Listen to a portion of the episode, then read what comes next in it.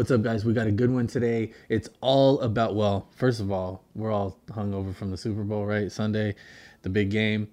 That may sound like it has nothing to do with business or tile or anything else, but I'm going to bring it all together for you. I got a great football story. Listen up ahead. It's your boy Clint, and this is the Top 3 Podcast.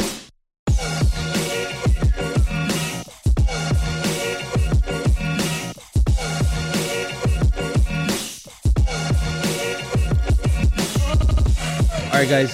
So we're gonna get into the the the very very difficult subject of accountability, and it's one of those things that can be so gray, and there's a lot of amalgamation between accountability, entitlement, all these other subjects that no one really wants to talk about, and that's kind of why we're talking about it because we have to be held accountable for ourselves and what we do throughout the day. So I got a story I'm going to share with you from the time I was little, little, little, I loved basketball. Basketball was my passion. There wasn't anybody who was going to get in the way of me playing in the fucking NBA. That's right. Little ass white kid from the hood was going to be in the NBA. To the point where in ninth grade, I was running, you, you know, you're trying to touch the net and then you grab the net and then you try to t- nick the backboard, then you smack the backboard and then you try to dunk a tennis ball and then you try to dunk a football and then you try to dunk a basketball to the point where I was 15, 16 years old and I could do a 360 left-handed dunk. That's right. Six foot tall white kid could do a left-handed 360 dunk. I was so proud of myself. But the point is, every morning I'd shoot hoops and I had to make a certain amount of free throws on my high school basketball court. And you could literally throw a rock to my algebra class. Mr. Gabbert was my algebra teacher and he would stand there and watch me shooting free throws.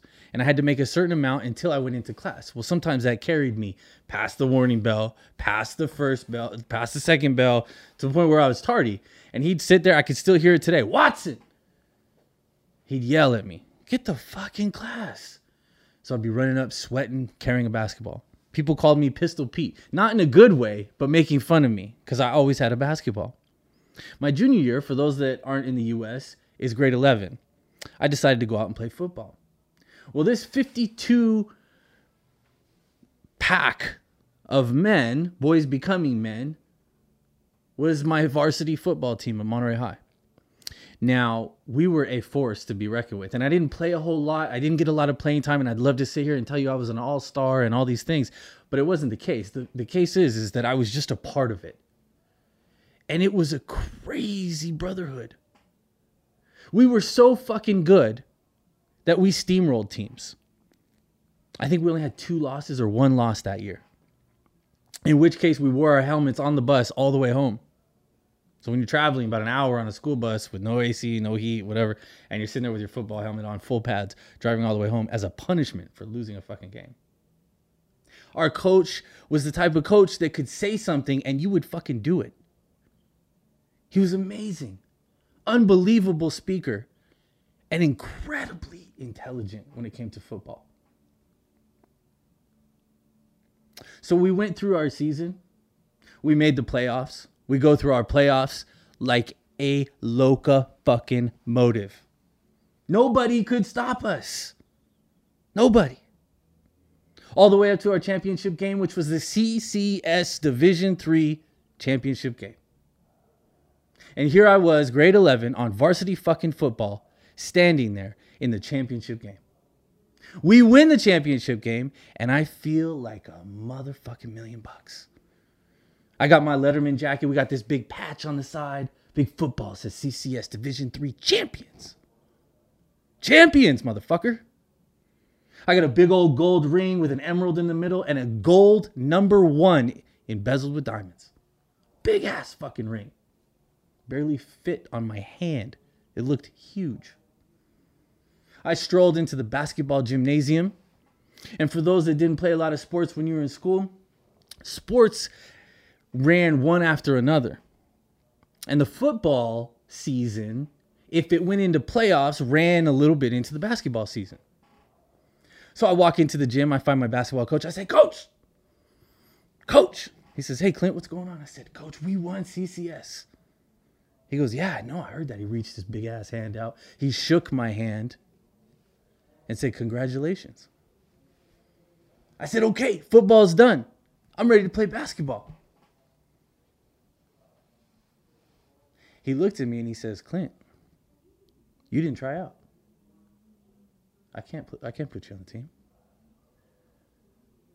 My body went fucking numb. I had lost everything since I was a child. I was I wanted to do. I couldn't miss a season of basketball. You can't take this shit away from me. It's grade 11, man.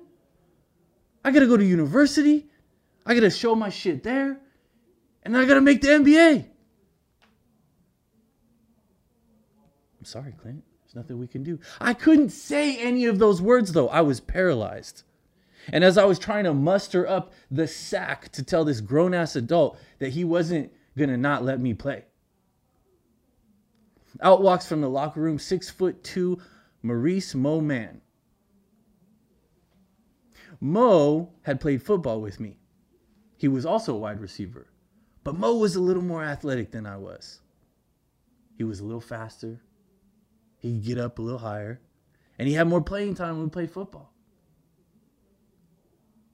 But in Mo's hands at this moment was a home jersey, an away jersey, a practice jersey, and those sick ass sweatpants. They got the buttons up the side. We call them tearaways. When you're standing about to go into the game, you get buzzed in, you rip those tearaways off, you throw them back to the bench, and you feel like a badass, right? Well, Mo had all of that including my dreams, in his hands. I stunnedly looked at the coach and said, Coach, Mo played football too. I know he missed tryouts. Coach looked me in the eyes and he said, Mo doesn't have to try out. Fuck, man. Are you kidding me? If someone could reach into inside of someone else's body and snatch their soul and rip it right out, that's exactly what happened at that moment. But see, here's the thing. Everybody has got these stories. Right? Everybody's got these moments in their life when they're given an opportunity to blame everybody fucking else. They're given a moment to carry resentment and negativity and drag that through the next few years of their life and sometimes their whole life. I carry zero resentment towards Mo. In fact, I watched him go to University of Nevada in Reno. I watched him make the NFL. I watched him come up to Canada and play for the Argos when they won their championships. Mo has multiple fucking championships. But it doesn't have anything to do with how high he can jump or how fast he can run. Mo was the silent type. Mo was in the back of the room listening, going over plays, asking the coaches, what could he do to be better? While I was sitting there doing my cool 360 dunk, and everybody going, oh shit, white man can jump. Mo was working on his defense. Mo was working on his dribbling. You see, Mo worked his ass off to get what he got. He made it because he made it. That is accountability. Finding every reason to blame everybody else is not. That's entitlement. So when you go through your day and you're in that mood, asshole cop pulled me over, so I'm late to a meeting, traffic shit, so I'm late, kid got sick, so I'm late. Don't have buckets, so I couldn't do what I was supposed to do. Don't have this, don't have that, that person this, that person that. Remember, the more time you spend blaming other people, the less time you have to work. And if you're not working, you're not earning. So I think it's a really good time right now, folks, to put your phone down and get the fuck back to work.